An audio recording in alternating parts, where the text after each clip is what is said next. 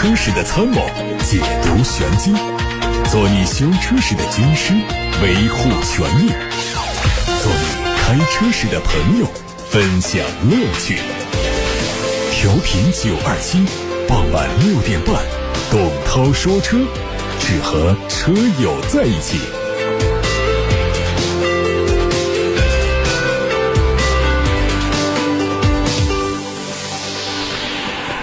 各位，这里是正在直播的董涛说车，六点半到七点半，欢迎大家把选车用车的问题发到直播间来，我们一起探讨。待会儿还会跟大家一起关注一下即将要颁布执行的新的交规。新的交规啊，会在今年的四月一号起正式实行。今天各大媒体都已经拿到了相关的一些提前报的信息，我们待会儿会引导大家一起来关注。先看今天的汽车新闻，奔驰的全新 GLC 路试车现身国内，目前还处在高度伪装的状态，但是准确的信息是今年下半年它会上市。外观预计是主打运动风格，前脸是单横幅的格栅，LED 大灯组的造型和 C 级接近，侧面比较方正宽大的地柱也是看起来更加魁梧，整体的其他轮廓都变化很小。参考同平台的 C 级车，它在尺寸上做了全面加长，那么全新的 GLC。也肯定会进一步的加大加长，动力预计是用 M254 系列的 1.5T、2.0T 配 9AT 变速器，1.5T 发动机参数是接近现在的 2.0T 低功率发动机的水平的。还有媒体拿到了国产宝马 X5 的最新消息。经销商透露，可能在今年三月份就到店开启预定，最快在四月份举办的北京车展上开始销售。从此前的申报信息看，国产 X5 并没有对外观做大改，而是针对轴距加长了十三公分，相比竞品有了很大的空间优势。动力继续搭载 2.0T、3.0T，动力参数相比进口版本略有下调。另外，一汽丰田呢将会把一款旗舰 MPV 带给大家，可能命名叫做威尔路，尺寸比国产那个塞纳还要大一圈。目前国产的相关信息还没有曝光。如果造型上是原版引进的话，后续不会做大的改造，那么它会和偏家用的塞纳展现出不同的风格，商用的属性会更强。一汽丰田内部的资料说，一汽丰田的零幺八 D 会在今年九月开始试生产。那么这是他们的内部代号，十二月份正式投产上市。相比广汽丰田塞纳，它的推出时间晚一年左右。不过在去年九月份左右啊，部分经销商就表示这个 MPV 已经开始预定了，可能是塞纳的提前上市打乱了一汽丰田的产品规划节奏，所以这个内部代号叫零幺八 D 的大号 MPV 大概率就会做提前量产的变化。一张疑似比亚迪巡洋舰零五的车型伪装照片，它的定位是中型 SUV，轴距是两米九，尺寸在宋 Plus 和唐之间，有三种动力版本。外观和此前亮相的概念车高度相近，前脸有大尺寸的格栅，前大灯和中网的量产配件还没有装，所以最终款式也不得而知。侧面是隐蔽式的门把手，腰线平直，车身厚实，C 柱之后车窗尺寸不小，可能会采用七座的布局。网上还有一组蔚来 ES7 的路试照片，实车会在年底发布，定位是大五座纯电动的 SUV。谍照上看到车头有狭长的 LED 日间行车灯，这跟 ET7 高度相似。另外呢，还是车尾溜背的设计，营造出很时尚运动的效果。它会基于未来的 NT 2.0技术平台打造，和 ET7、ET5 同属一个平台，科技智能化的程度应该也处在同等的水平。再来关注理想 X 零一的一些参数信息。这个车的定位是全尺寸 SUV，尺寸比理想 ONE 更大，会采用第二代的增程平台，系统的最大功率有三百千瓦，并且配备了自适应空气悬挂，卖价大概在五十万元左右。如果说理想 ONE 抢了一些汉兰达的市场，那么这款全尺寸的 SUV。可能是想抢一抢奔驰 GLS 和宝马 X7 等豪华车的市场了。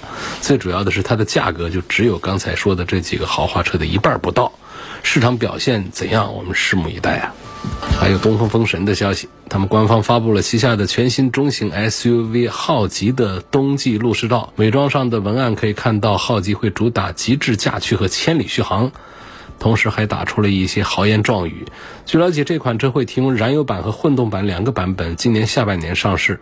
官方还透露，混动车型用的是东风马赫动力的 MHD 混动发动机，它们集成了深度降摩擦技术，并且采用了高能量密度的三元锂电池，一箱油跑个一千公里毫无压力。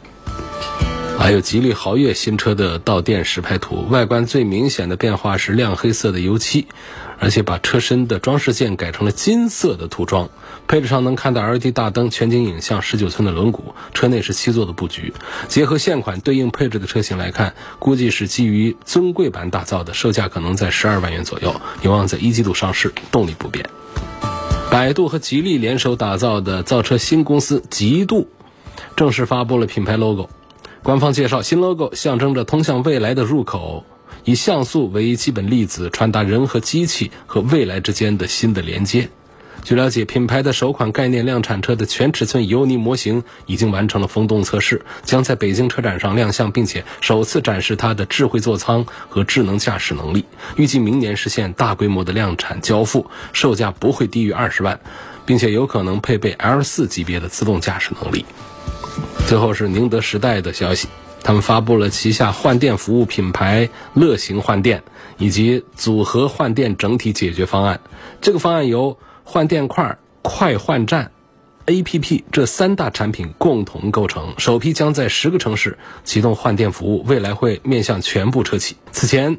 把换电模式完全商业化的企业并不多，因此宁德时代在这个时候选择进军换电业务，可以说时机很好，并且自身作为新能源动力电池的主要供应商，宁德时代如果能够提供动力电池加换电服务的配套体系，那么对于主机厂来说也是一件排忧解难的事情。好，各位刚才听到的是汽车资讯，欢迎大家接下来参与节目互动。刚才跟大家做了预告，说二零二二年的新交规来了。在我们今天节目的一开始啊，就要提醒大家关注一下这样的信息。每一位开车的朋友，包括不开车的朋友，我觉得其实都有必要关注一下。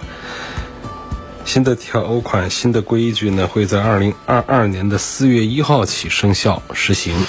所以我们现在已经是一月下旬了，我们现在先要适应一下那些规定。有些规定呢，会让我们听起来特别的高兴，但是还有一些规定呢，就是会更加的。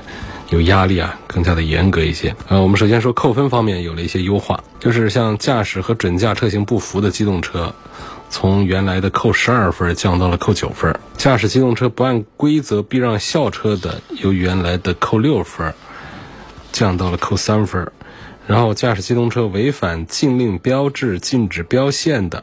从原来的扣三分降到扣一分，这三个是比较突出的，也叫优化，也有点减轻了处罚的意思。另外呢，还有一些规定被做了取消也好，优化也好。比方说，像这个原来机动车上道路行驶啊，应当是悬挂机动车号牌，放置检验合格。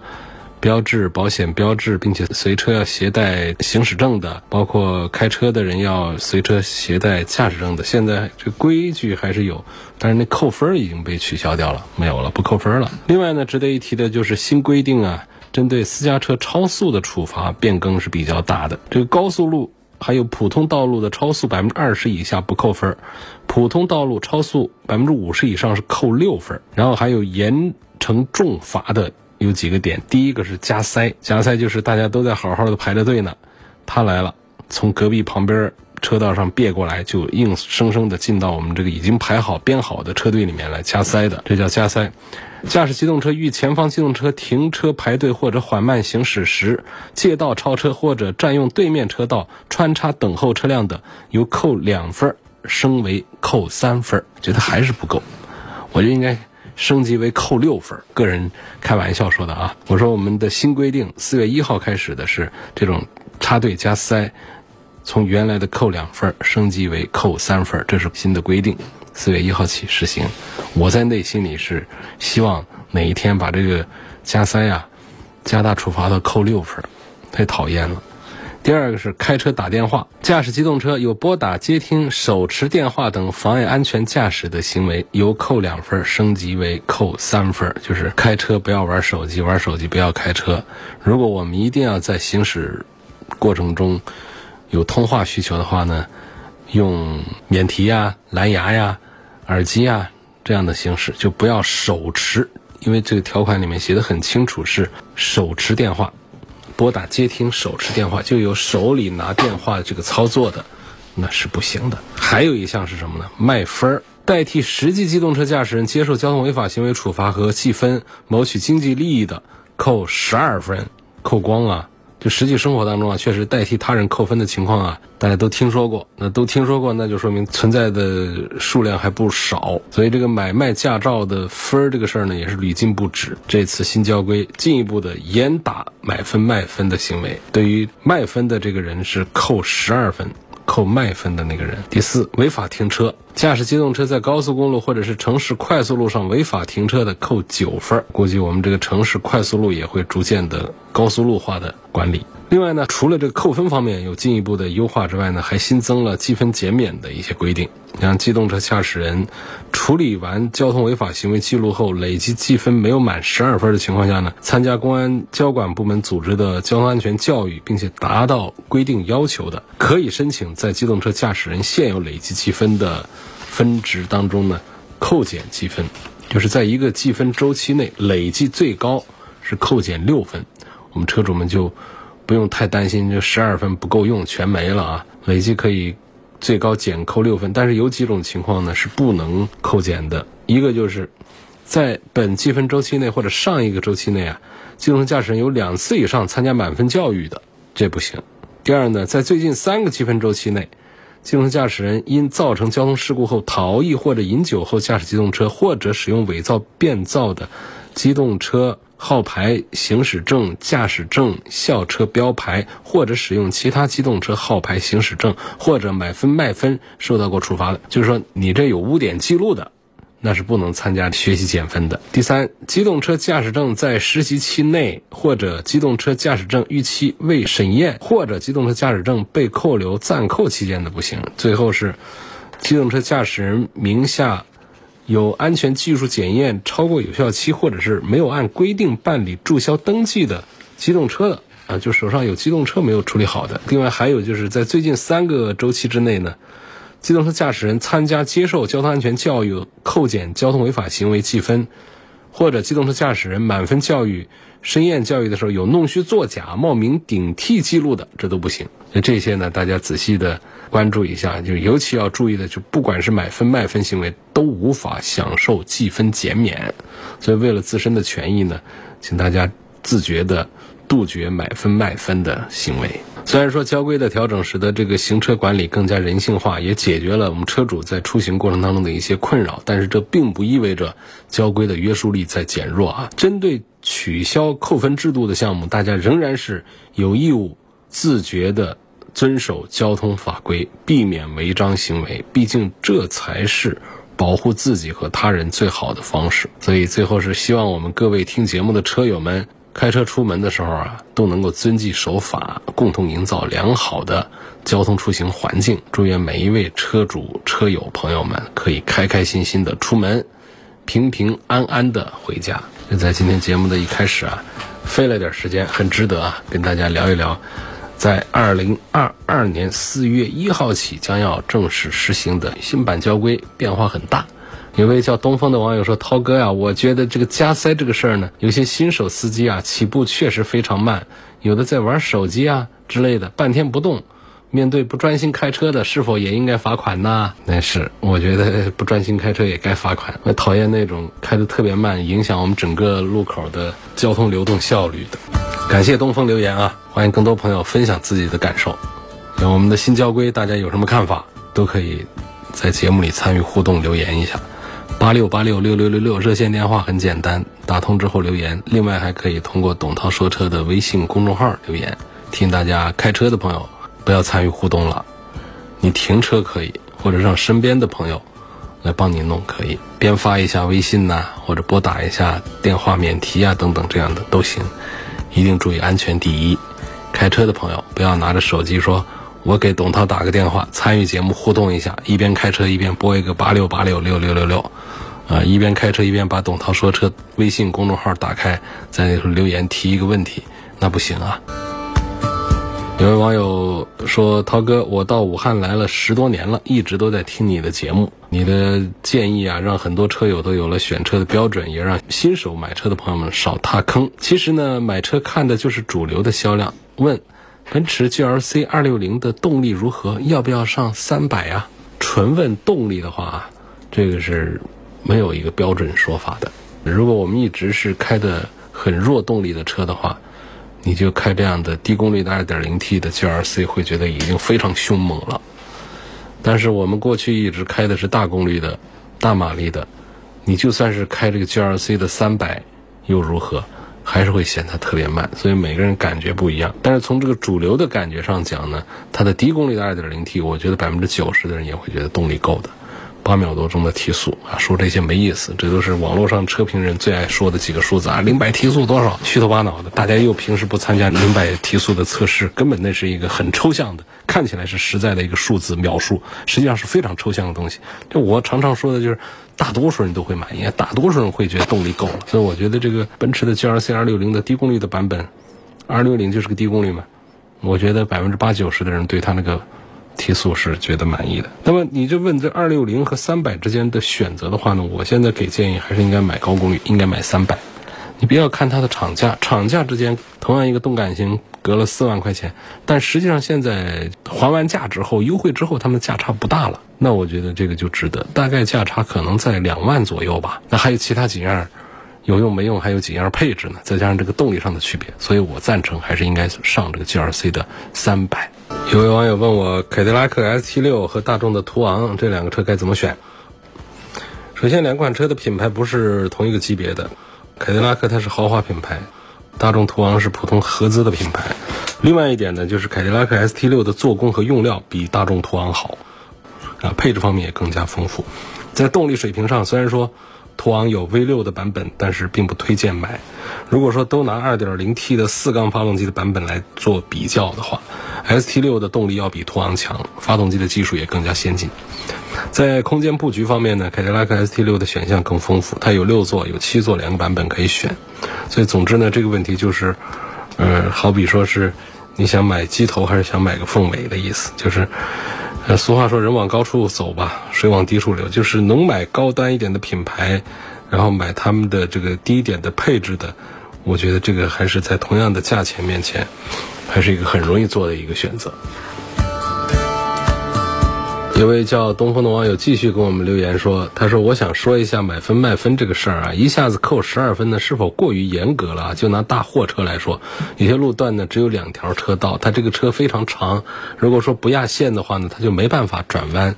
像他们十二分每年都不够用，他就必须要经过买分卖分之类的。这个规定如果卡的非常严格的话，我估计全国搞快递的那个百分之二三十的车都要停运。”你这是一个意见，但是呢，就是买分卖分，这是一个明显的违法行为。对违法行为的处罚，这肯定是越严格越好嘛。买分卖分这个事儿，如果说我们就按照这个现在的这种处罚执行的不是太严格的话呢，实际上对于我们驾驶员的这种威慑力呢，就是十二分的这个驾照的这个扣分的威慑力就会不足。不足的话呢，就会。导致更多的交通安全隐患的发生，所以从这个社会整体利益的角度讲呢，对于买分卖分这个事情进行严厉、更严厉的打击，我是赞成的。你看现在是说的扣十二分，可没有说直接给你吊销驾照啊，可没有说怎么把你给关起来，是不是？这其实也不是说就是严到了一个呃让大家没有办法接受的那种地步去了，只是说在分数上加了十二，那么。可以加深一下印象嘛？民间的俗话讲长记性。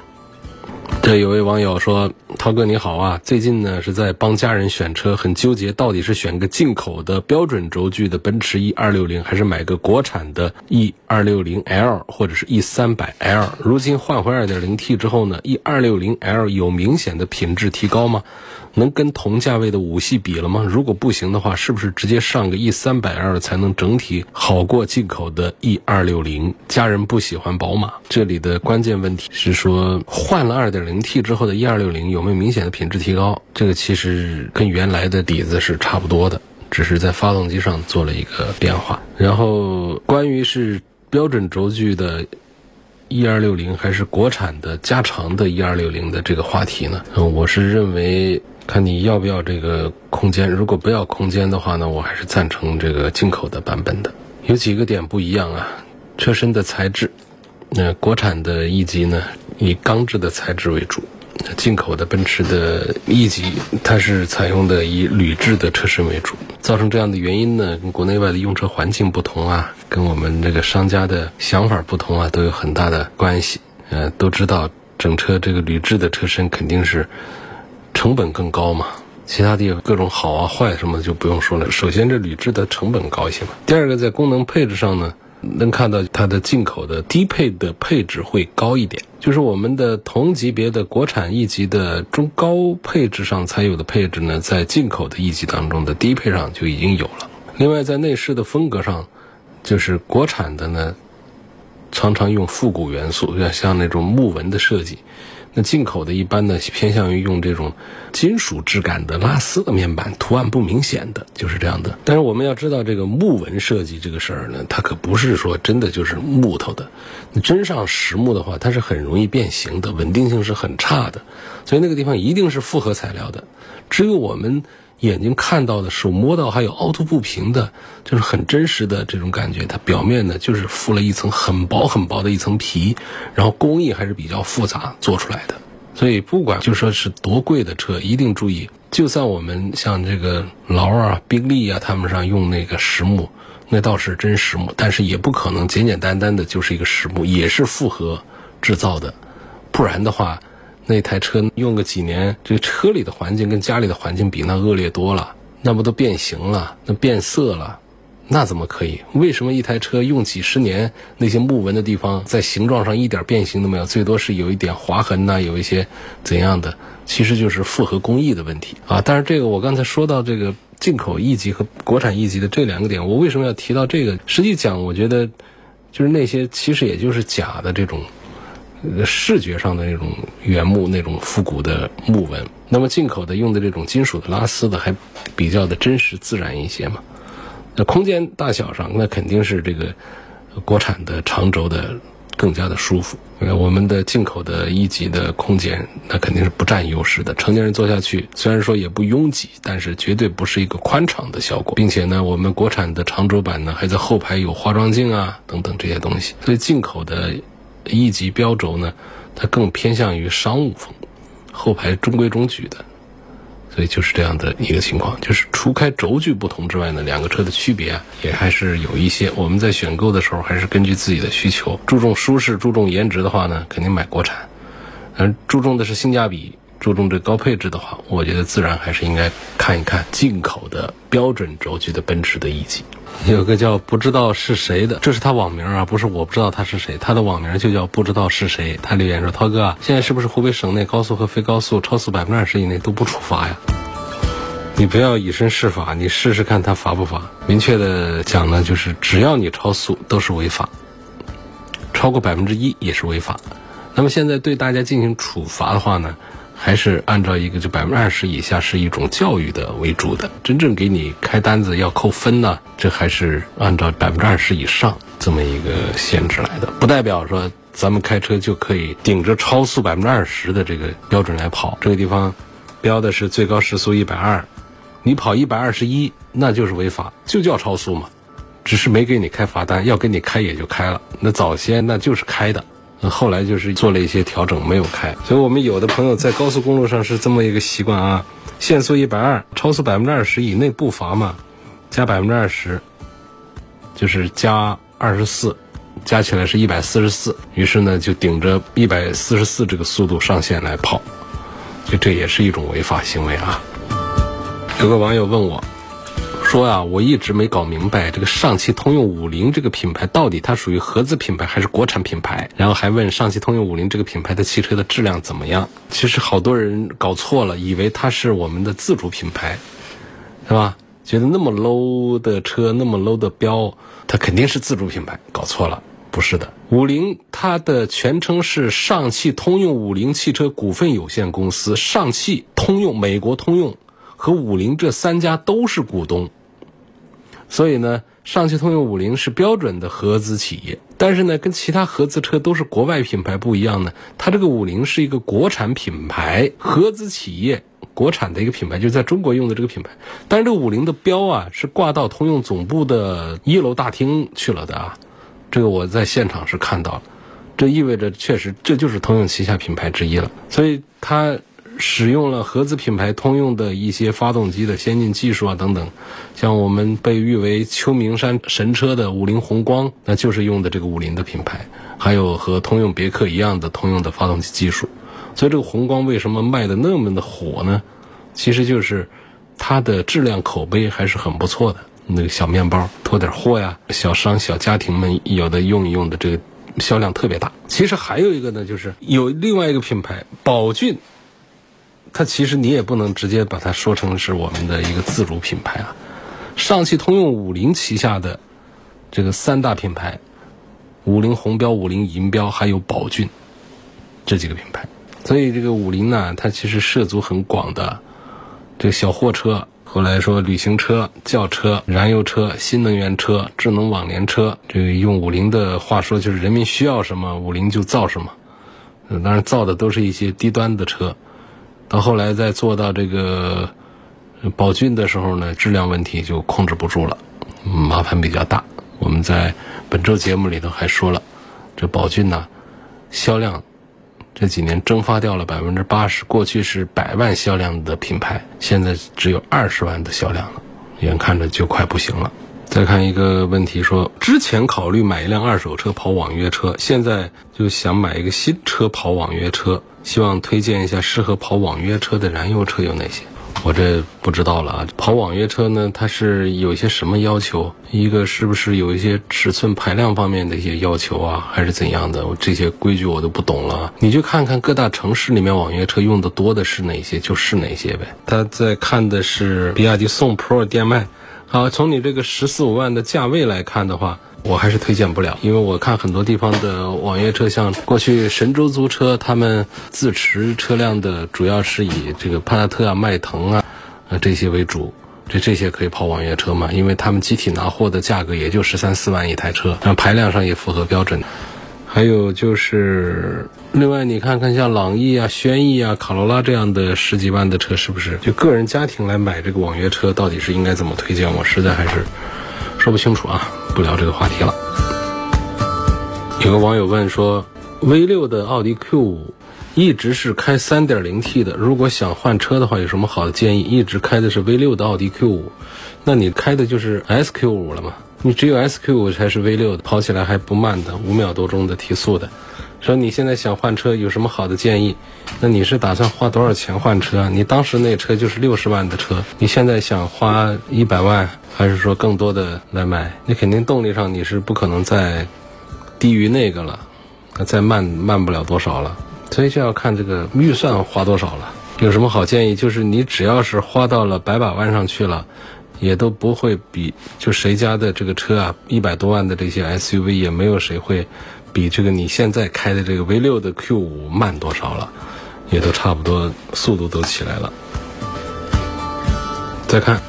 问这个本田 CR-V 和本田 UR-V 啊，这两个车的变速箱啊有哪些区别？在市场上哪一款是更加的保值？我的意向是买一个本田的 UR-V，那么它的哪一款的销量是更高一些？还希望给推荐同级别的其他车型。从这个保值上讲，肯定是谁卖的好谁保值。UR-V 的销量显然是没有 CR-V 的销量高，所以保值肯定是 CR-V。这个没什么话说了。然后在变速箱区别上呢，就是 URV 它用的是 CVT 的配 1.5T，这个跟 CRV 上的是一样的。但是它的 2.0T 呢用的是 9AT 的这个变速箱，跟那个 CRV 上的不一样。嗯，CRV 上主要就是 CVT 的这个无级变速器。我觉得他们这两个变速箱的区别是，首先就是两种不同类型的变速箱，一个 CVT，一个是常规的变速箱。另外呢，就是从口碑上讲呢。很大的不同是，本田的 CVT 变速箱的口碑是比较好的。在 URV 的这个 9AT 配 2.0T 动力方面，适当的有了一些提升，还行。但是呢，给人的这个可靠度、信任感上，那还是不如它的 1.5T 来配 CVT 的这样的组合。所以我赞成呢，就是在 CRV 和 URV 当中，如果说我们要买那高配的 CRV 去的话呢，还不如考虑一下低配的 URV，那空间舒适、配置各方面，整个的是升了一个级，强太多了。还有一个朋友刚才就听我回答另外一位朋友 V 六的 Q 五，就问这 SQ 五是否值得买？我觉得，实话，我觉得不值得。就是那 SQ 五那价格到六十多万，你就拿这六十多万，你买一个 Macan 去呗，品牌都不一样了，动力还要更强一些。Macan 的现在的这个二零二二款是二点九 T 的 V 六，那家伙四秒多钟的提速。那不比 SQ 五的那种五秒多钟的提速快呀？因为他们俩其实是一回事儿嘛，就都知道同一个平台出来的，但是在底盘调教上啊，在做工用料上、设计上，那 Macan 还是比 Q 五是更胜一筹。那么到了 V 六的动力上呢，Macan 跟 S Q 五其实是一样的价格了。S Q 五尽管它有一些运动化的调教，Macan 的这个素质呢也不会比它差。关键就是这个品牌的因素，我们不能不考虑。同样都是六十多万，同样都是 V 六。我们看的还是更先进的 2.9T 的 V6，这个比3.0的这个技术要新。那为什么还要考虑买这个 SQ 的车子呢？好，今天就说到这儿，感谢各位收听。董涛说车每天晚上都有六点半到七点半直播，错过收听的可以通过董涛说车的全媒体平台找到收听往期节目的重播音频。全媒体平台广泛的入驻在微信公众号、微博、蜻蜓、喜马拉雅、九头鸟以及微信小程序梧桐车话等等平台上。